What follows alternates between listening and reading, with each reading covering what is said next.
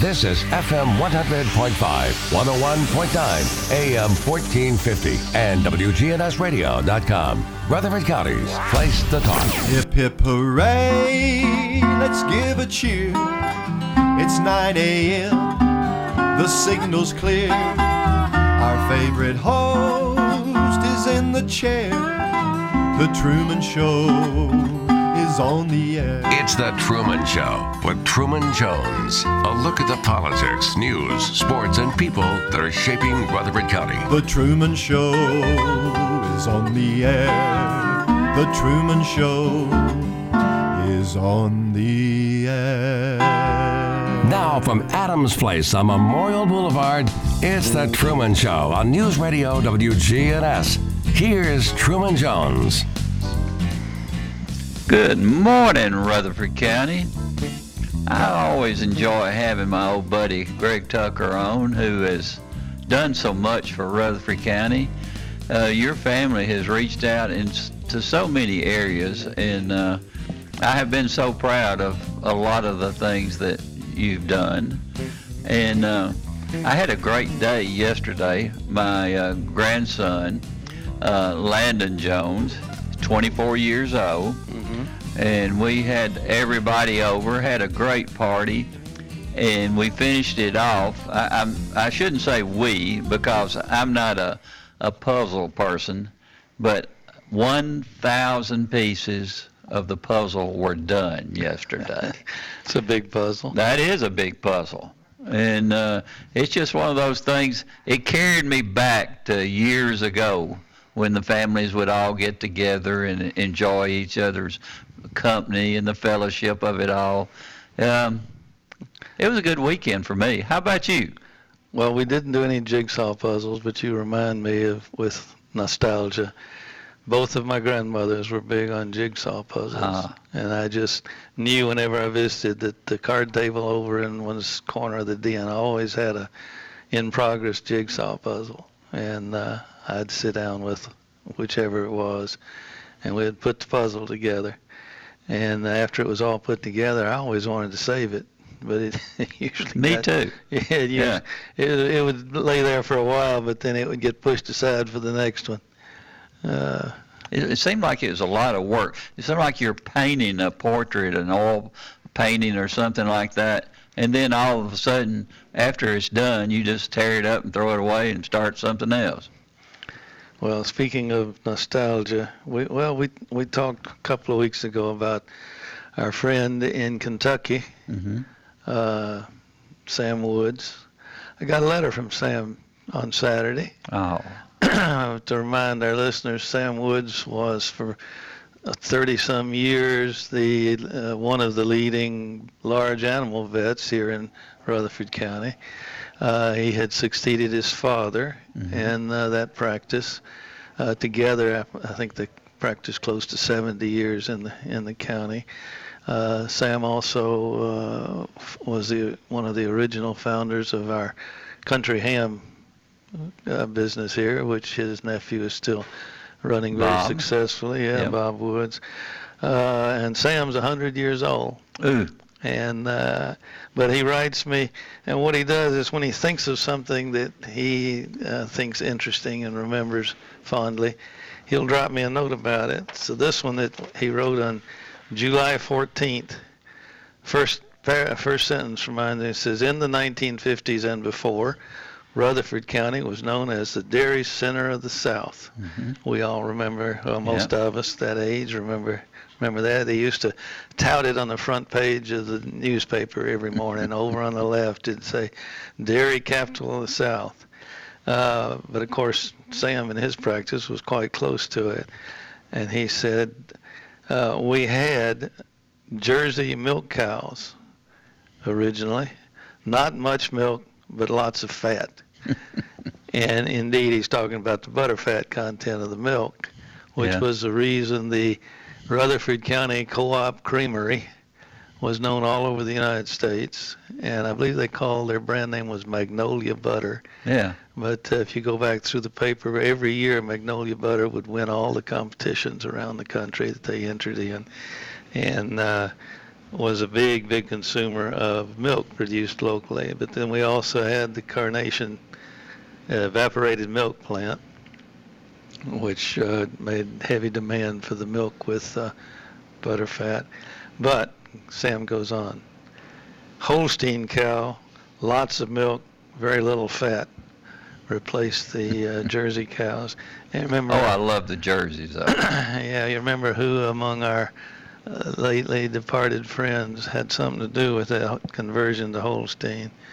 Myers Parsons was Yeah. a cattle broker. He was also a teacher at, at, at Uh, Central. I remember him telling me he was he was doing a whole lot better brokering cattle, so he went full time into that, and then a number of other businesses. Yeah. But Sam goes on. Uh, very quickly moves away from cattle and says, early pilots, airplane pilots, landed on his uncle Billy's farm, which was on Bradyville Pike. Uh, the Chelsea Apartments, the Mercury Plaza Shopping Center, the Kroger area over there, all was part of the Woods farm.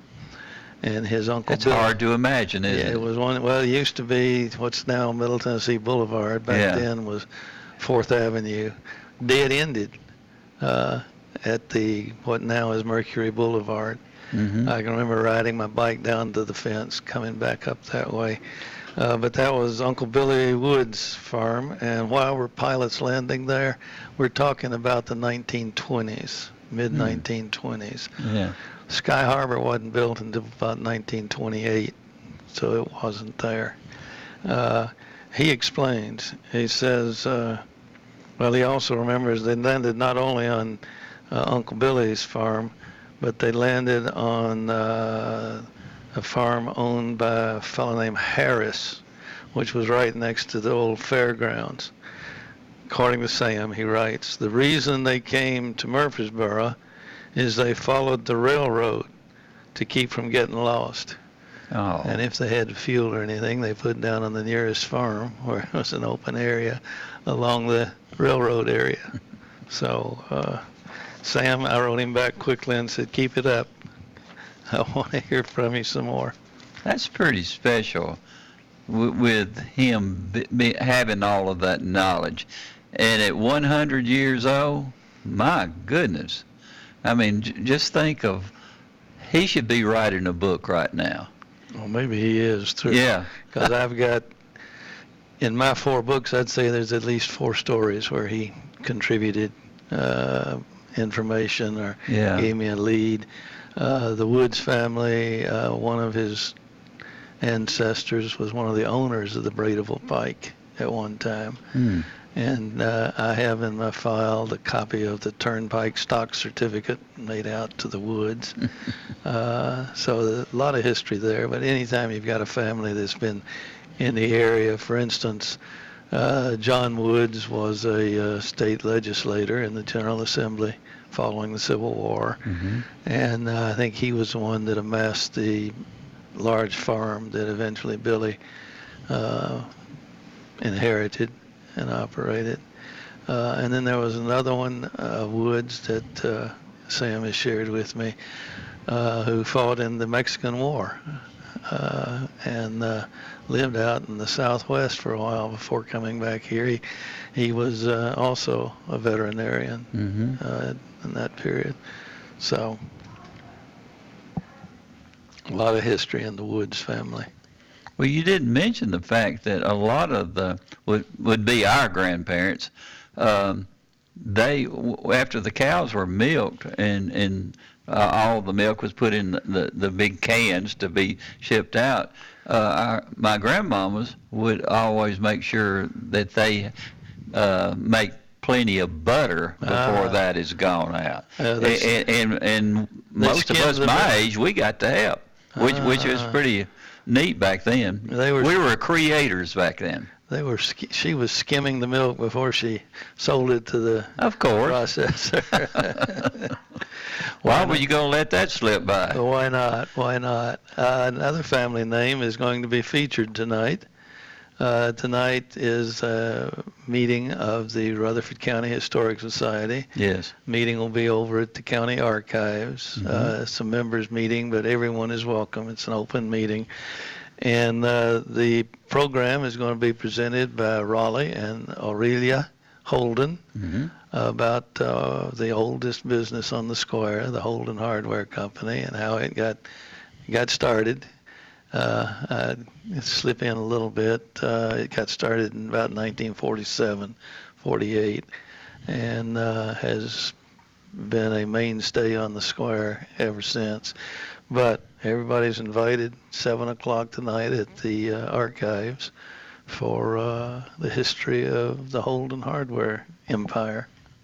Wouldn't that be nice if uh, all of the attorneys in Murfreesboro and Rutherford County would give up their property so that we could have uh, a museum all the way around the square and and uh, operate it like uh, they used to back in back in the old days. The old uh, uh, maybe the uh, people who were in the uh, business of uh, giving people the pharmaceutical people and all of those things. I think we had four or five on the square at one time. At least. Yeah, and and most of the attorneys are, have done really really well right there on the squares, and uh, it would be a, a, a nice thing to for them to uh, give back to the community. I remember when they were unhappy with me uh, trying to uh, move all of the judicial uh, parts of uh, our government uh, out on uh, 231 South where we had land there, but they just didn't want to cooperate. Well, don't know whether I should touch that or No. I think if I were you, I would bypass that one. Yeah. But there was a decision made at some time to place the new judiciary center as close Where to it the, is. as close to the downtown area as they could. Yeah. And uh, Of course, I, I don't know why they were in such support of it being there. Of course, it did make their jobs within walking distance of, of, of everything that was going on. you think they would have moved their offices if the judicial center had gone south? Uh, it wouldn't have been a, in a way that it would be easily managed. Well, let's see. I love it when your face turns red. Red. Greg's George. face is red right now. Speaking of attorneys, George White is the executor for his Mhm. aunt or great aunt, Yeah. uh, Florence Ridley, who was a longtime resident of uh, She was a sweetheart. of Adams Place, where we are this morning. Mhm. And uh, we learned recently that uh, part of the estate is being given to the Historic Society. Mhm. And the part that uh, particularly interests me, uh, uh, Flossie is what I called her. She and I were close in those late years that I was writing. Uh, she, her mother, wrote three books Hmm. over uh, uh, back in the probably late 50s, early 60s, and she was writing, uh, kind of journaling what uh, she remembered and what she had learned from her mother, Mhm. her mother, uh, and uh, two of the books, the second and third book, there still were quite a few copies of it that the family had. Those have all been given to the Historic Society, and they're available now at the Historic Society offices on Academy. And uh, a few are also available through Oakland, uh, is also going to be uh, selling. And uh, of course, it, every time uh, someone becomes acquainted with the writings, the question is, what happened to the first book? This is the second book and the third book. Uh, well, if you're really curious, the uh, historic library collection uh, has a copy of the third book. I mean, excuse me, has all three copies. So it's available there if you're curious and want to read the first book. And uh, the reason the first book is uh, only available in that historic collection and a couple of personal files is uh, she was very candid about some of the prominent families in the area, and they objected. And her husband, Granville Ridley, decided that the book should not be in circulation. So uh, That's sad. the books were gathered up and I assume destroyed. Yeah. A few copies remain. Uh, Jimmy Ridley shared with me his copy, Mhm. so I have a copy of the book, and uh, it is well. Uh, I believe in my third book, we wrote quite a bit about Elizabeth House and uh, what she had written, uh, and it does cast light on some of the mysteries of our local community. Uh, but primarily gives you a sense of what life was like in the early 20th century, following the Victorian age, the 1890s, Yeah. What life was like. And uh, particularly interesting is her comments on the relationship between the races during that period and how interdependent the uh, the, the people were, and uh, uh, very interesting. She also uh, adds quite a bit to an understanding of the problems at Soule College, Soule College, Mhm. uh, the girls uh, finishing school back in that period, which of course disappeared about 1912, 1914, somewhere in there. Uh, and uh, but the section on what she calls the Duskies, D-U-S-K-I-E-S, is fascinating, and I think that is found in all three of the books. Uh, the uh, dependence of the uh, prominent white families on what she refers to as the Duskies, th- this being the domestic help Mhm. in uh, the prominent, the affluent families. You know, sometimes you have to step on a few toes to get the message out where uh, people can actually understand what was going on in those particular eras. hmm And if you don't, I I think it's a, it's it's a misjustice to not share all of that the way it was, because nothing is perfect, no matter which uh, particular generation you grow up in. Um, in particular, to give one example of how things changed, back in the early 1900s, there were not institutions where uh, an aging uh, relative with, say, Alzheimer's would be Mhm. cared for and such. The families made those arrangements. Well, the wealthiest, most prominent family in 1910, about that time, uh, was the Darrah family. And the Darrahs lived in what is now our Oaklands uh, mansion, uh, owned the Oaklands farm. They called it something different. They called it uh, Oak Manor, I believe. Mhm. Changed the name a little bit. Uh, and uh, they had uh, Tippy Swope Darrah, the lady of the family, had an uncle who was, uh, as we would say, uh, declining and uh, they took him in, gave him an isolated part of the facility there, and uh, uh, tended to him. And uh, he rarely, if ever, was seen in public or seen by the public. Mm. But uh, you know, they maintained him until he passed away, and uh, he did not socialize with the family. He was more or less isolated, but he was cared for by the family. Those type of things are not uh, easily managed. But if you have a love for your people, you can do it and be proud of what not only proud of what you did, but uh, you maintain a close relationship. And um, you know that's one thing that they don't. I, I haven't seen many people reaching out that way when you have a loved one who unhappily has gotten uh, something either related to Alzheimer's or dementia or whatever.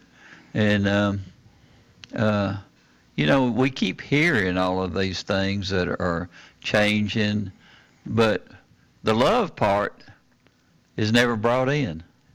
It's rarely brought in when you start thinking about those things.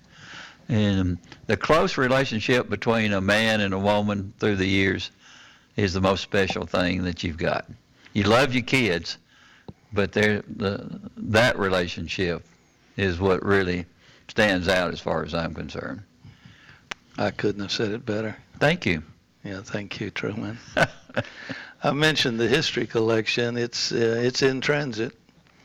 Uh, the new archives facility. Last month, the uh, Historic Society program was presented by our county archivist, John Lodl, who gave us gave the society members an orientation to the new archive. He has great photos, doesn't he? Yeah, terrific photos, yeah. uh, but all the judicial and county administrative records that uh, Mhm. we preserve are there.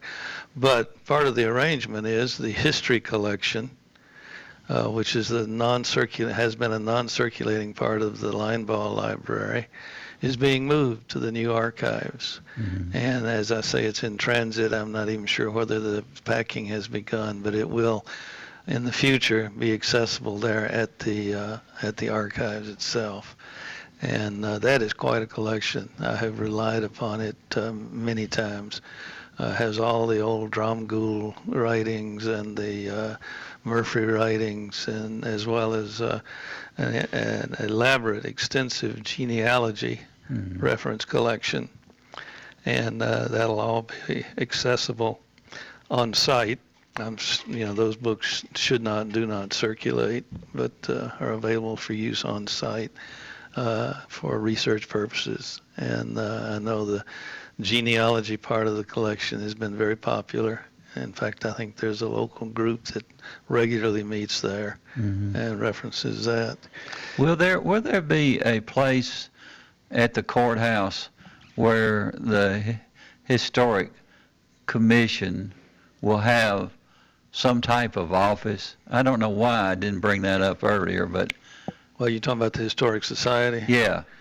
Uh, there will be part of the collection. In fact, already a little bit is there uh, from the Historic Society. Mhm. But the society, I'm sure, will make access uh, to the public uh, through the library, Mhm. the museum collection.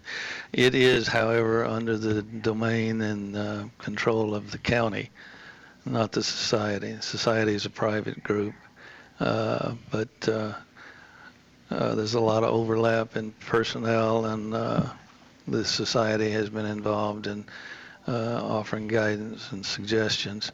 And I was thinking it'd be special. Of course, you wouldn't follow suit on this. I know you. But if you were there from time to time, you had special times that you would be there after the museum is actually finished and created. We're gonna have to take a, cre- uh, a quick break because I hear the music and and it's it's not the type of music I would dance with. I don't hear the music, Okay. But let's go ahead. Oh, it's getting louder now. Okay, let's go ahead. right, we'll be back in a couple minutes.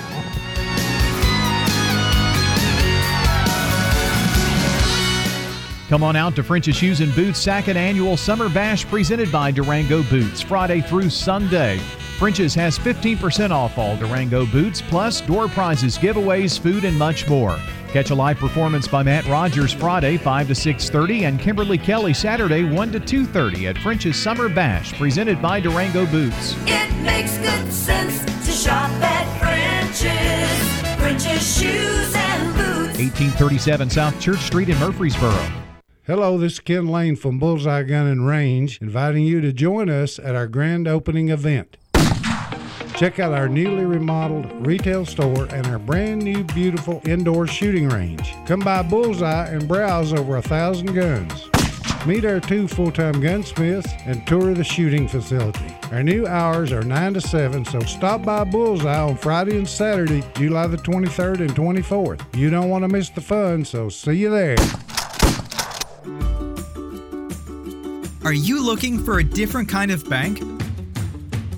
Open your eyes to a credit union. At Heritage South Community Credit Union, we help hardworking Americans achieve their financial goals faster. And because we're owned by our members, you get a piece of the pie. Visit our website, heritagesouth.org, to open your first account and see how we help when others won't. Insured by NCUA. Hi, guys. This is Mike Vrabel, head coach of the Tennessee Titans. During these uncertain times, like you, I'm focused on keeping my family and myself safe and healthy. While many areas of our lives have been put on hold, health emergencies are still taking place.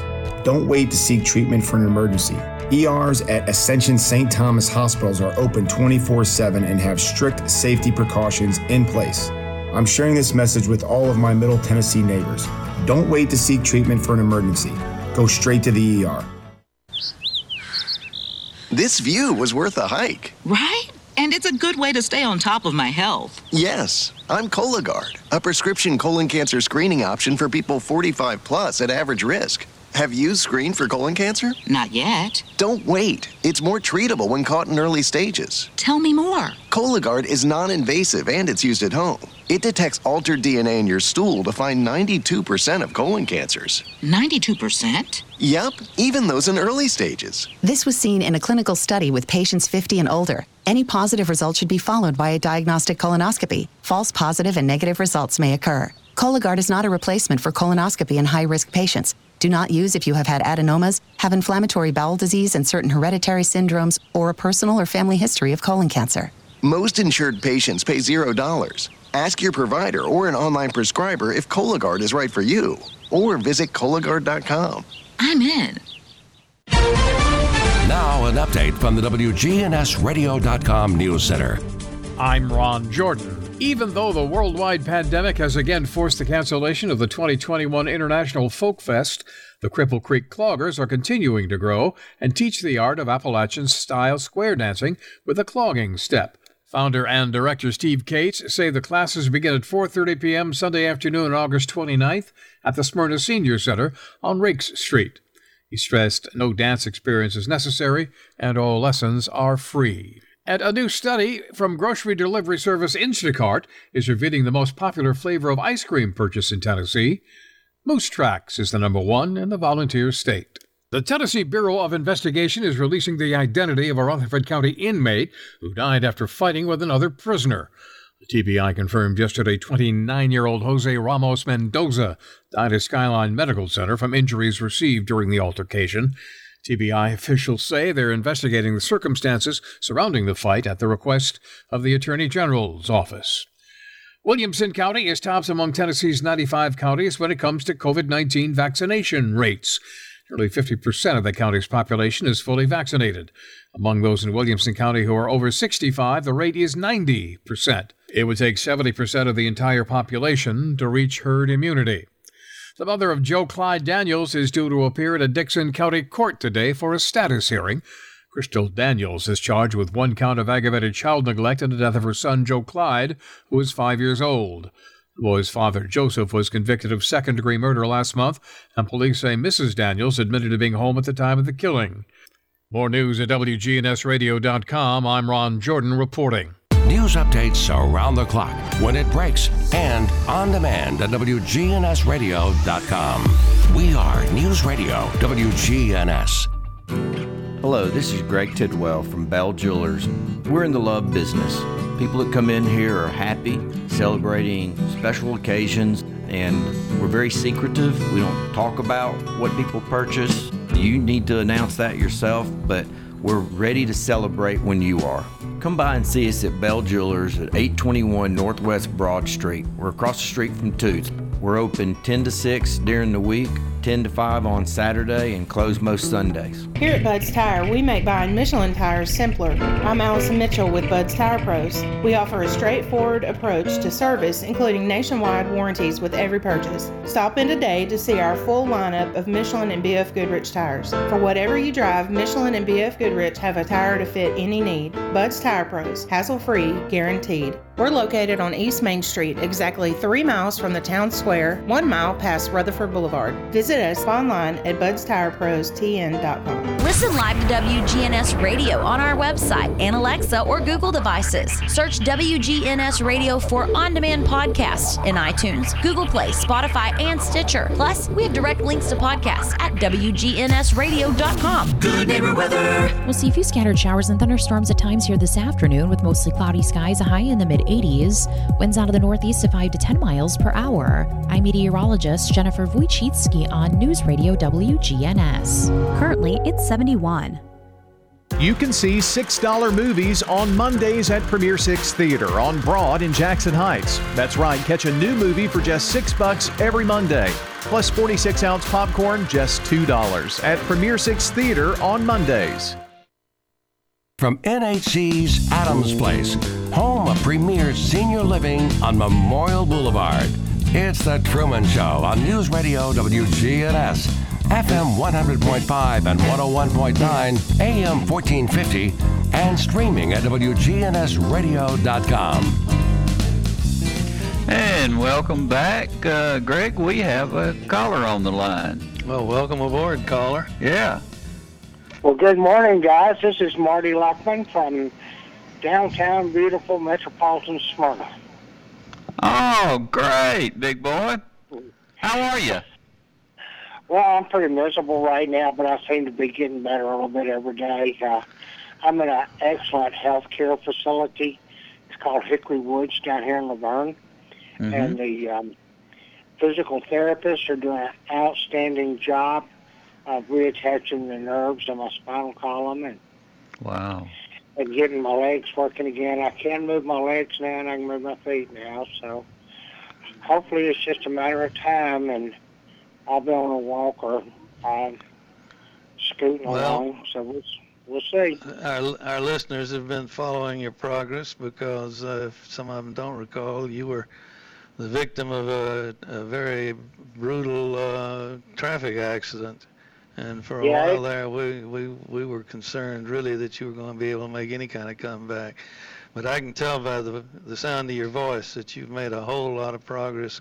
Uh, you want to give us what you think is going to be the progress over the next couple of months? Yeah, oh, actually, I, I I'm going to be walking. I know in my mind, in my heart, and, and on my page, I've got thousands of people praying for me right now. So That's good. I'm sure God has looked down and said, well, "Who is this guy? I ain't heard from him before." So I, I do. I have a wonderful bunch of prayer warriors right now, and and and uh, I've got them. I've got prayers coming from Russia, Germany, France. I've got several, Austria, uh, Bolivia. I've had a few from Bolivia coming. So it's uh, it's just wonderful to have this kind of support. Canada, oh my I'm- goodness. I'm sure those international contacts have been listening to the Truman Show, and they Well, they keep up often with you. ask who. They often ask who is Truman. They know you. Most of them. That's that's a good question. I am so glad that you're bouncing back, Marty. Well, I And, and really, nobody thought it would keep you down anyway. Well, I did. I got real I depressed. gonna, yeah, I remember our first conversation. Uh, you've come a long, long way. Congratulations. Well, thank you. I know. I did. I know your My your body- horse, your mount, is looking for you. Oh, Somebody's he been is. taking care of the horses, hasn't they? Yeah, I, oh yeah, they're in great shape. They, they probably don't even know who I am anymore. But and the, and the people in the foreign countries just praying for me right now. They're all horse people. Can you imagine that? They they follow my horse. They don't follow me. They follow my horse. So yeah, it's a good thing. So, but I hope to be walking a little bit by August. I do. I'm I'm really headed in that All right. direction. Well, you've always been my go-to guy for Smyrna history. I want you back out uh, and available as a resource as soon as possible. Well, trust me, I'm going to try. I really am. I'm working on it, and I Yeah. appreciate you guys thinking about me. I really do. Wonderful. Well, f- for those who don't know, Marty was one of the early supporters and advocates of a local museum. Yeah. And uh, when we were first talking about the possibility of parts of the courthouse, uh, he was very much involved in the discussions. So we need you back on the ground advocating for our local history, Marty. Okay. Well, thank you so much for chatting with me this morning. You guys take care. Bye bye. You too, Marty. Marty's a special fella. He really is. He has lived life to the fullest, and he's going to be back doing that again. So I'm, I'm, I'm just so happy for him. Uh, he does something that none of the rest of us have done. which we've mentioned many times, riding a horse and shooting some kind of shotgun pistol in competition. Uh, He's our masculine Annie Oakley. okay. Yeah. Yeah, I hope you hear that, Marty. and I'm reminded of another fellow who I remember ex- very fondly, part of Sam Wood's generation, uh, the official Mr. Murfreesboro, Tommy Martin. And you know what reminds me of Tommy Martin? What reminds you of Tommy Martin? I think his two daughters are present with us at the moment. Yeah. Well, I get to see Mary Edith quite often, but we've we've added another one in here. Rosalie visiting from Maine. She moved as far away as she could get. I'm not sure why. Uh, yeah, I'm glad she didn't know about Alaska at that time. But we're delighted to have him. Tommy Martin uh, earned the title, Mr. Murfreesboro, because before we had a really aggressive Chamber of Commerce, we had Tommy Martin.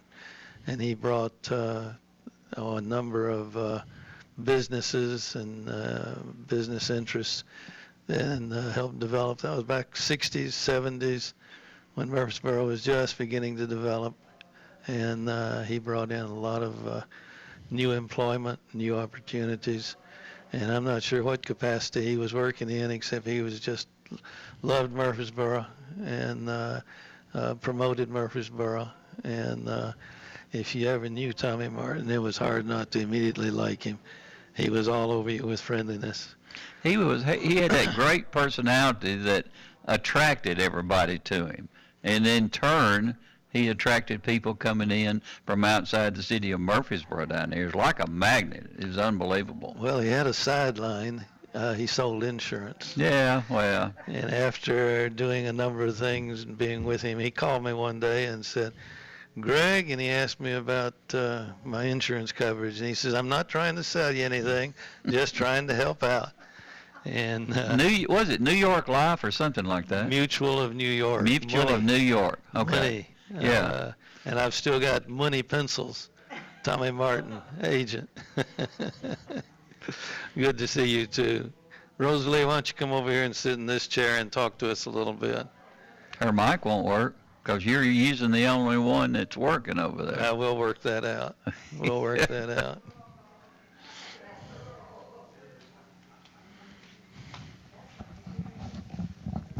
I'm going to put mine over to her.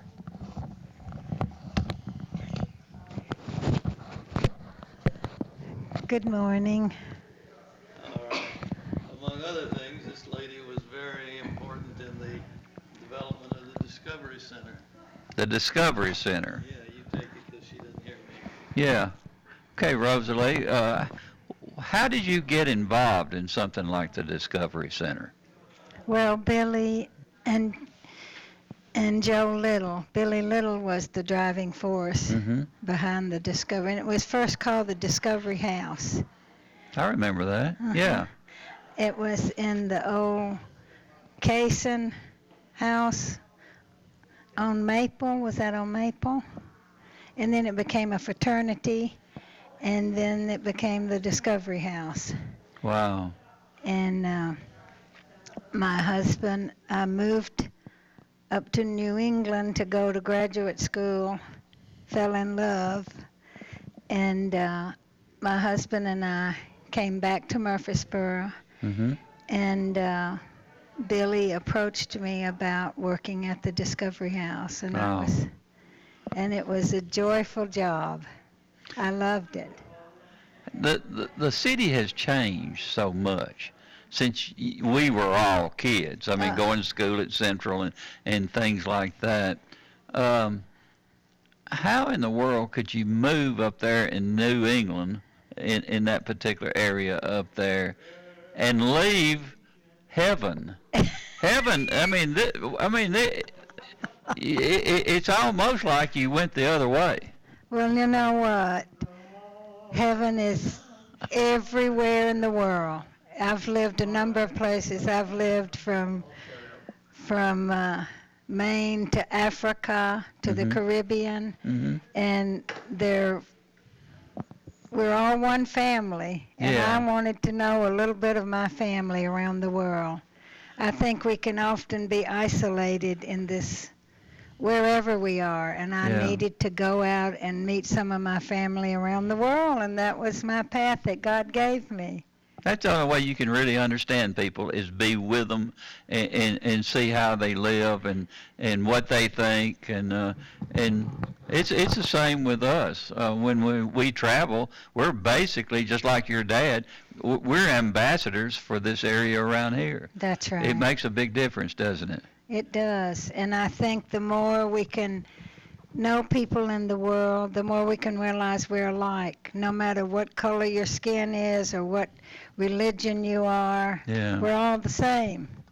And we all have the same needs and wants. And the more we get to know each other, then the more we'll become as one. sometimes the leaders of countries don't really represent the people The that, people. that that that they're governing at the time. All over the world, it's like that. Yeah. Because people have the same needs, and if the people had a little more control than the rulers, we would be together as Yeah. one country, I think, more like. Do you think uh, Miss Sarah Young was able to represent all the countries of the world? Did you have her in high school? I don't remember Miss Sarah. Oh, come on, give me a break. You know, I had uh, one of one of my the teachers I can remember the best was uh, Miss Manley. Uh huh. from fourth grade. She taught us how to knit, and I can remember a lecture she gave to the boys in our class about because girls had to wear dresses to school then and we weren't we couldn't get on the monkey bars and when we tried to then you know the boys would make fun of us and giggle Yeah. and she, I remember her lecturing us uh, about it was a kind of the beginning of sex education about being respectful of girls In the fourth grade? in the fourth grade Wow. and and I'll never forget that and then when I was in sixth grade Oh, I remember in fifth grade, Miss Man- Manson, I think, was her name, and we did the Mexican hat dance, and you know, and that began for me to learn a little bit about another country. I remember that I can still do that dance, and remember the song she taught us. Are you gonna get up and do it for us? La la la la la la la la. I can do it. and then sixth grade I had Miss Briney she played the violin this is all at campus school and and she taught. Oh, you us were the privileged kids. You know, that's true now. Yeah, you really White were. privilege. And that's true, and I know that now. But at the time, you don't know. You're just living your life. Well, you should have gone to Kittrell like I did and all the county schools, and then uh, Mitchell Neilson, uh, which was a fairly new school at the time. And then uh, Central uh, was an amazing place for education, wasn't it? Because we had such great teachers at that time. Betty Hamilton hmm was the number one influence on my life. I was in You the were in the band. band? and we were, she demanded that we excel. hmm and we worked together as a group.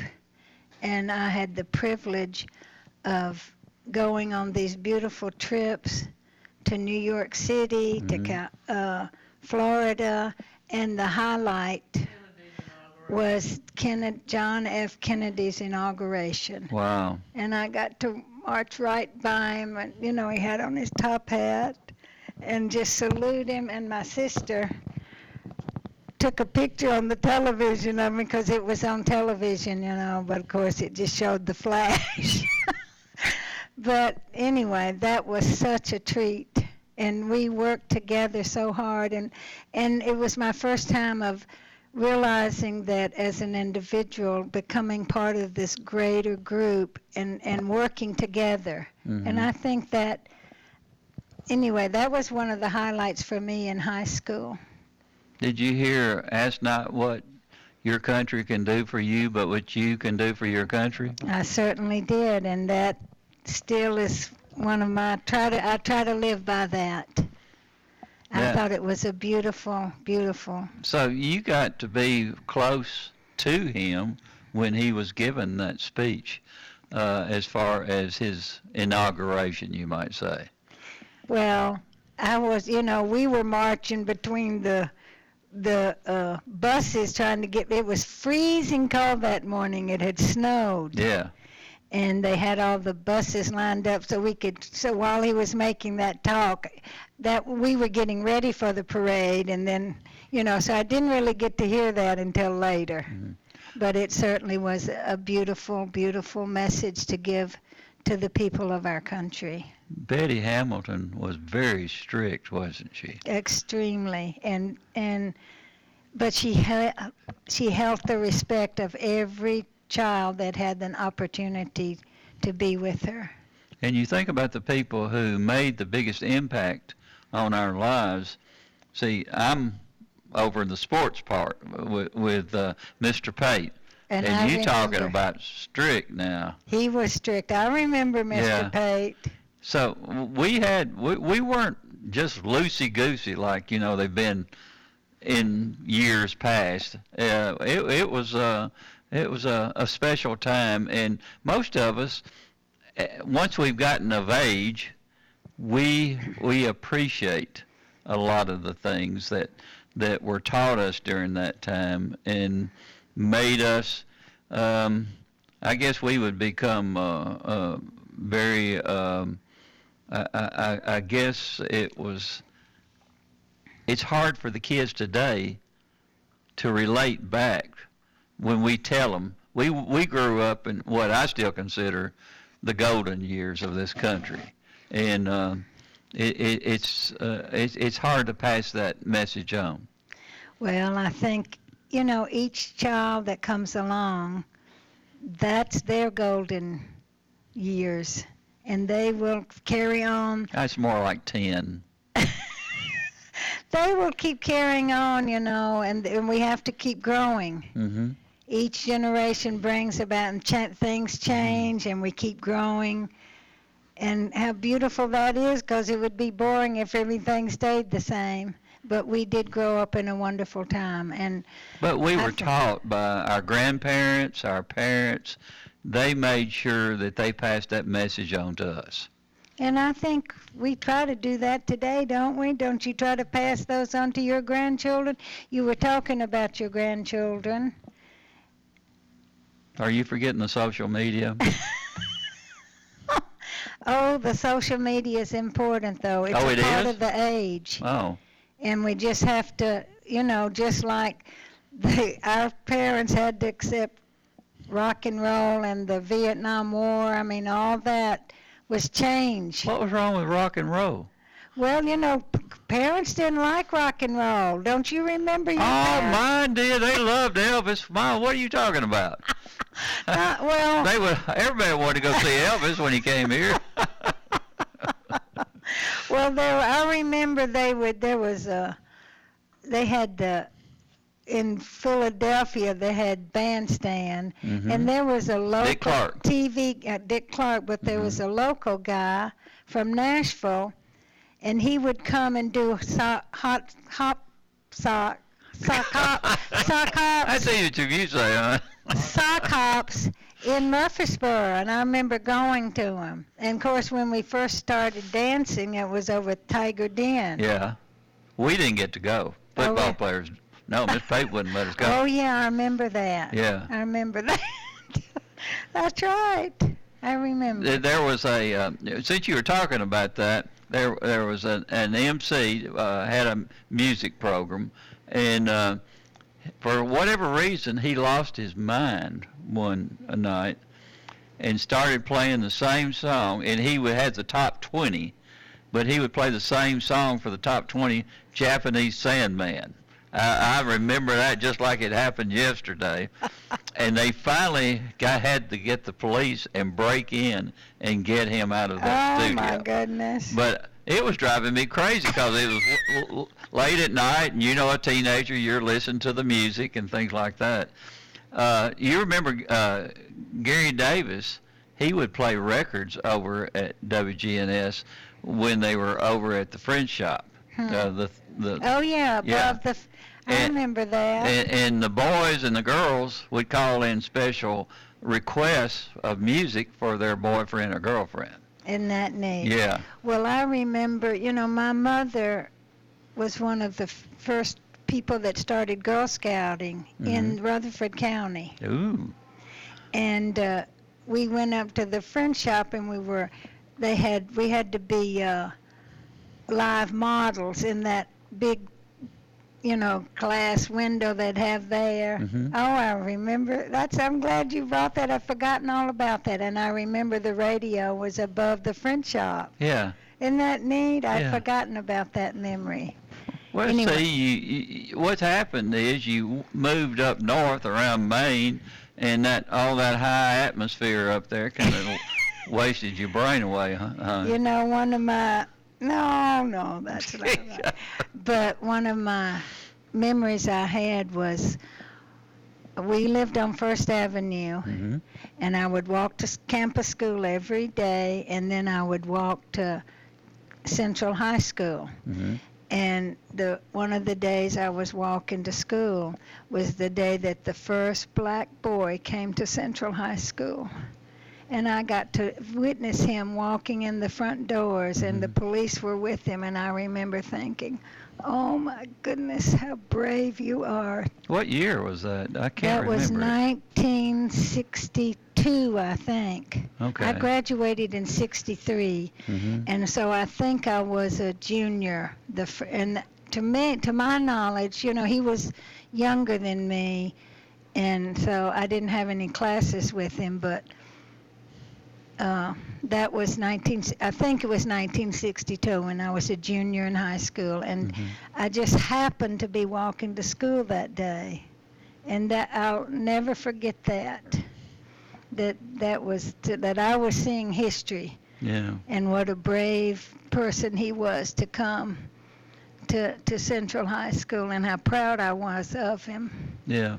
You know, for It's hard to walk in someone's shoes like that, isn't it? who and he had to be so brave hmm to be the only black person showing But up. I don't remember uh, a whole lot of uh, contentious attitudes during that time because I think we had a better situation here than most people in the country. I think it was. I'm sure he he had a lot of remarks, but you know, do you know Bryn, Dr. Bryn Martin? Yeah. I know Greg knows him. He's at MTSU, hmm and he interviewed this uh, man, and I'm sorry I don't know his name, Yeah. but His father was a preacher. oh, that's right. His father was a preacher here. This church, they lived on. Here, doing it. You can repeat what I say. He lived on East College, was right there close to the campus. Hmm. That's right. The young boy was a, his father was a Methodist minister Mhm. Key Memorial Methodist at the Key Memorial, and I remember Key Memorial Methodist Church, and he was, you know, he got convinced his son to be brave enough to, you know, to help bring about this change that our country so greatly needed. Yeah. And uh, I'm surprised we don't have his name you of being the need- first. It's in one of my books, Okay, You- which one is it? probably the third book, the Ra- Ramblings, where we talk. Yeah, the about- Rutherford Ramblings. Yeah. what I'll have to Brent- go back and read that one. Yeah, and Bryn re- recently interviewed him, Dr. Martin.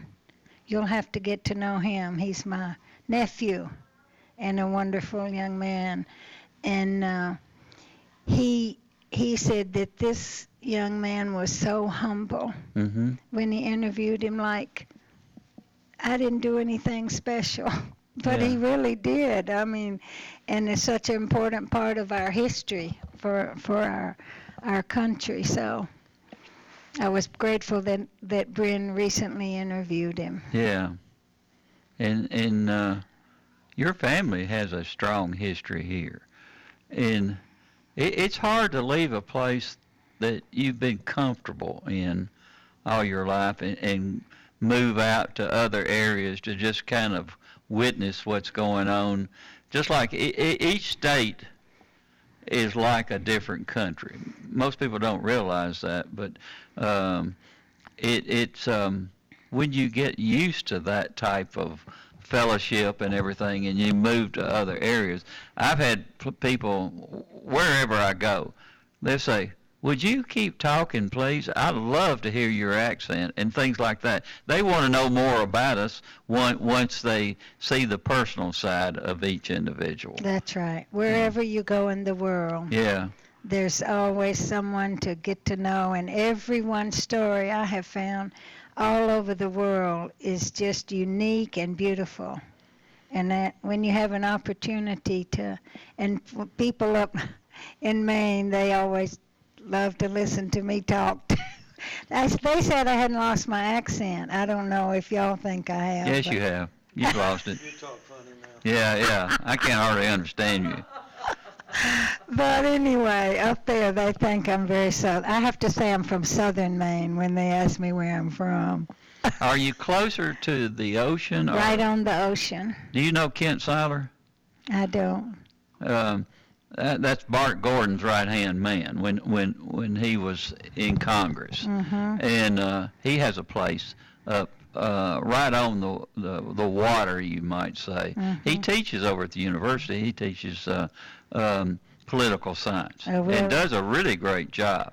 Great. And it, it is so interesting. I've had some of his students on the show, and um they, uh, I'll, I'll have a a a person who is pretty much neutral. and Then I have a a, a Republican and a Democrat, That's good. and uh, it's to listen to them. And I had one of the um, Democrats uh, who was very far to the left, and we started talking, and and I said, uh, "Do you feel like that you'll always have the same thoughts in your head about politics?" He said, "Oh yes, there's no doubt about it." He said, uh, "I'll always be this way." I said, "30 years from now." You tell me what you're thinking We during that always time, because as you get older, you get more conservative, which is pretty much Well, uh, I don't think so. Not always.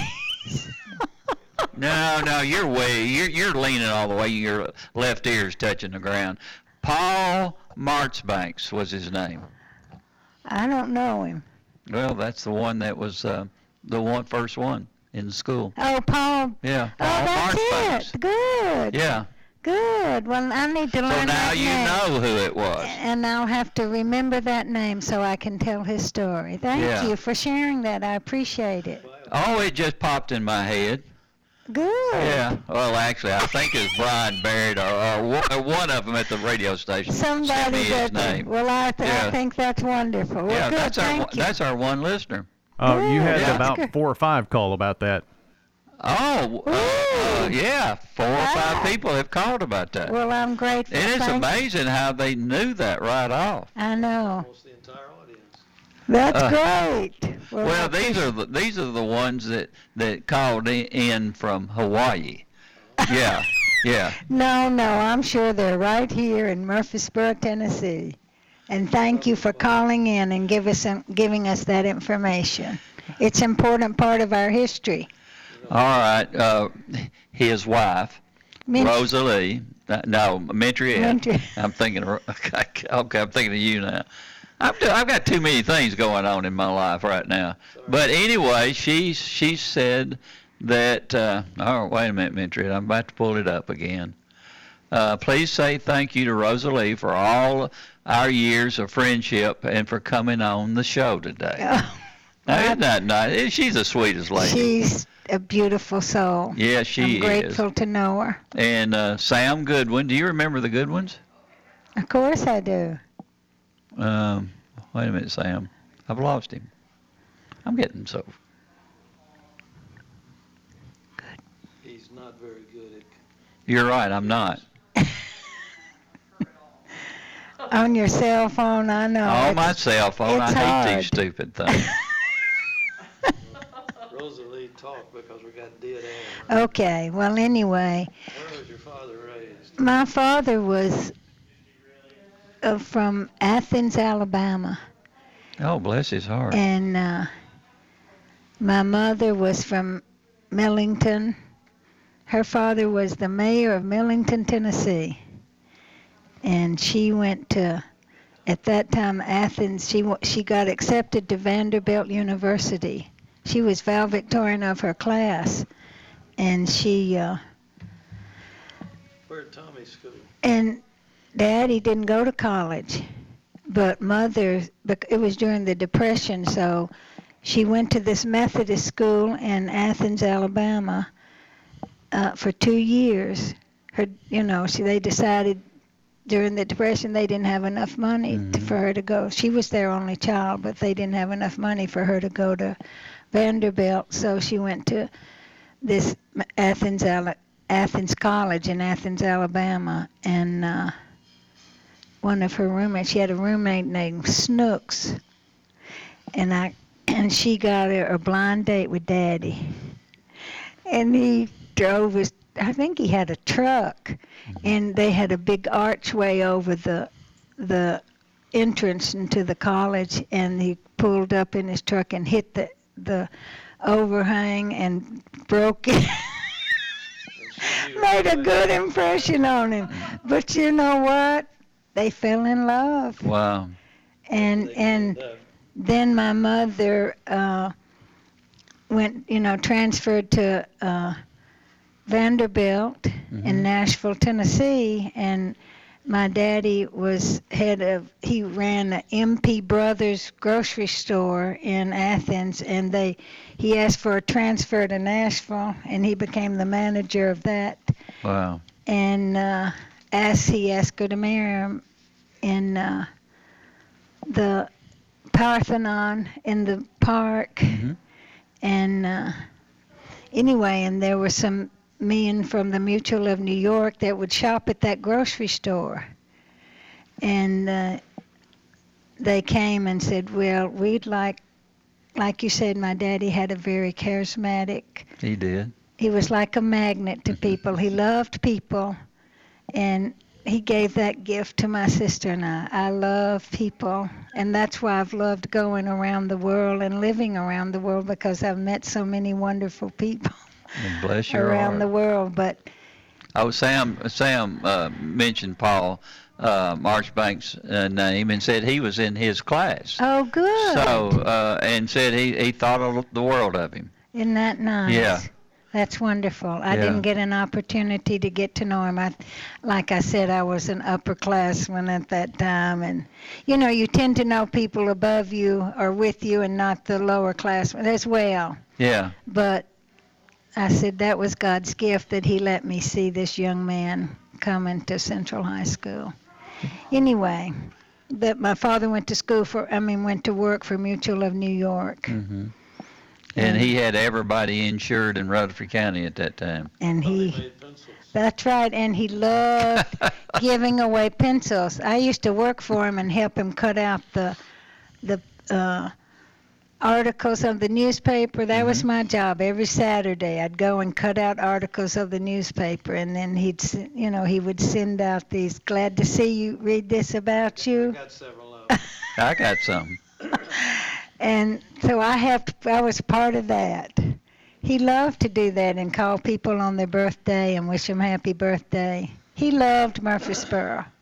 And when they came here, my mother said, "Well, I like I like to come to this little town." They wanted to raise their family in a small place, but she loved that there was a university there because she said that helps bring in new ideas into the community and helps keep the community vibrant. And I think, like you said, that the university being a part of Murfreesboro helped Murfreesboro, you know, just come of age and, and, and it gave it more balance than a lot of other places in the South during the civil rights movement. And that was a gift that we had. Yeah. And I know the uh, the uh, family that ran the funeral home, the Scales, Scales. and my daddy. He made a big impact he and and. Mrs. Scales, she was the dynamo that that you know was the wind beneath her husband's wings too, and and I remember when Robert Scales became the vice I don't know. Vice mayor. Vice mayor. hmm And my father was very proud, you know, that we had a black vi- vice mayor. Yeah. I thought that was one, you know, but that when, was. but one- when all the uh, um disruption was going on in this country, they sent some people here to uh, kind of disrupt Murfreesboro a little bit. He met them and told them, "Don't come here." He said, "We get along here. We know each other here. Don't come here and try to cause problems." And they left. And who was that that said that Mr. Scales? Yes, Dr. S- Uh, Robert Scales. Uh-huh. Yes, and um, uh, his uh, daughter still remembers that uh, when it happened. She told And- the story on the air when I had her on once. Yeah, Isn't that neat? yeah. So uh, every Well, place in the country, I mean, you you see disruptions going on all across the uh, this nation, but this particular area right here has been special for many many years because we've um, um, it's hard to come into a place where people have a fellowship all the way across the line, and it's hard to come in and uh, uh, disrupt something like that. I mean, it's they tried here uh, not that not that long ago, and, and of course all the law enforcement people were downtown in Murfreesboro, and uh, it made a big difference in how this community reacts to each other. When you have people coming in that want to cause problems, but the problems are not as uh, uh, you might say as bad here as you will in other places because we've always had respect for each other. Well, that's It a- makes a big difference. It does make a difference, and I hope we continue. You know, we've got a long way to go, though, to help bring about equality between people. There's still, it's still this between men and women and black and white. We've still got to move forward and let the truth come out about, you know, lynchings on our square. You know, I never knew that growing up here in Murfreesboro that we lynched black people on the square. That's just no, no. well, the lynchings were in Rutherford County or in Murfreesboro, were they not? There were a few, but uh, far less than people want. There, there were uh, horrible things that were done to people of all classes, all races, all of those things. We can't dwell on those things. I know we can't dwell, but we need to teach it in our schools so that our children know the truth. Because until the truth comes out, we can't move forward together. We have to know. Are we going to go all the way back into the 1500s and the 1600s about all the things that went on that we would not like at all? Uh, Well, you know, we have to go back and and say, I mean, I do think, you know, that we have to admit that what we've done to the indi- indigenous people of this country, we didn't. our ancestors did. Yeah, but And you go all the way back. There's you, nothing you, wrong you with- live you live for today, hon. It, it, it, you focus on how you treat people today. I agree with that, but we do have to know the truth, and we have to teach it so that we can But what is the truth, hon? the truth, and that's what we have to find out. And isn't that beautiful to think about that? If, if we're able to focus on the real truth And- rather than what's been, you know, when you when you uh, lose a war like in the 1860s, uh, who, where does the message come from? The winners. When you look at just that one particular type of situation that was going on, this this uh, city right here in our county, it, it, a lot of people were massacred right here in this community, not by people from our side, but for the other side Oh, as they came course. in, and all the properties that were lost. It, you, if you go on and go on about negative stuff, it's hard to be. The reality is hard to set in. It, it's what we do today is the thing that really makes well, a difference. It has to be some of both. We, we did? Yeah. see there, Rosalie. All right, guys. We'll see you in the morning at 9. From NHC's Adams Place, home of premier senior living on Memorial Boulevard. It's The Truman Show on News Radio WGNS, FM 100.5 and 101.9, AM 1450, and streaming at WGNSradio.com.